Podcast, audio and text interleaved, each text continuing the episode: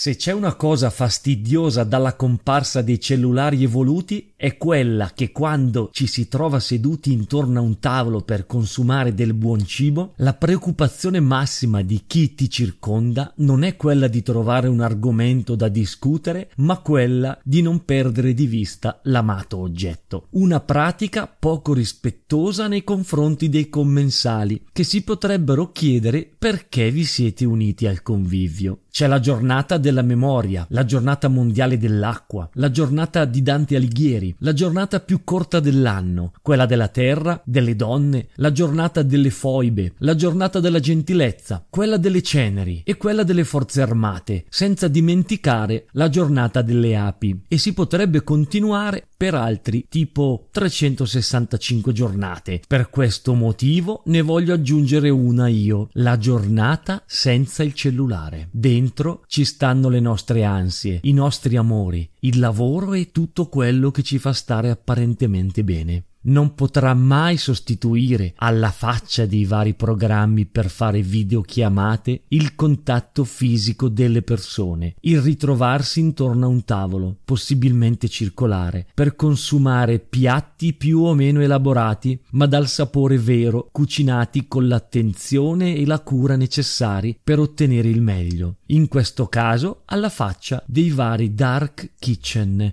che stanno proliferando e potrebbero diventare un'abitudine per molti. A tavola senza il cellulare per riscoprire il piacere della conversazione, della discussione, scambio di idee guardandosi in faccia. Il cellulare è permesso solo per scattare fotografie veloci, dopodiché deve sparire. Si può rispondere solo a telefonate importanti. Questa regola deve valere ovunque ci sediamo a consumare un pasto, sia al ristorante che con gli amici, in casa o come invitati.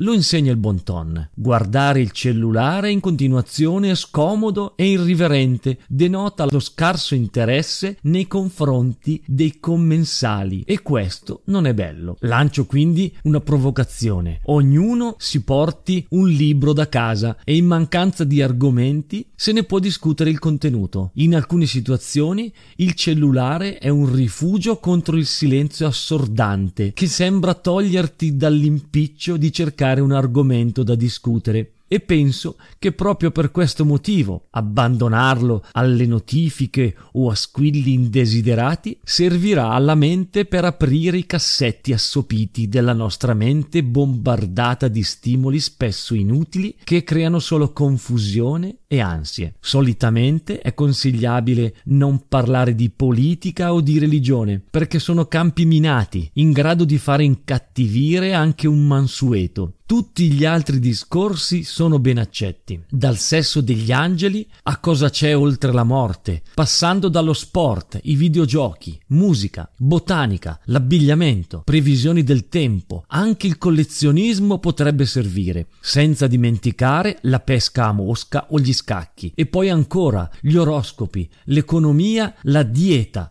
quella mediterranea, i vegani, i vegetariani e i briciolisti. Insomma, un argomento si può trovare, basta spegnere il cellulare. Questo semplice atto sarà foriero di nuove ispirazioni ed energia salvifica.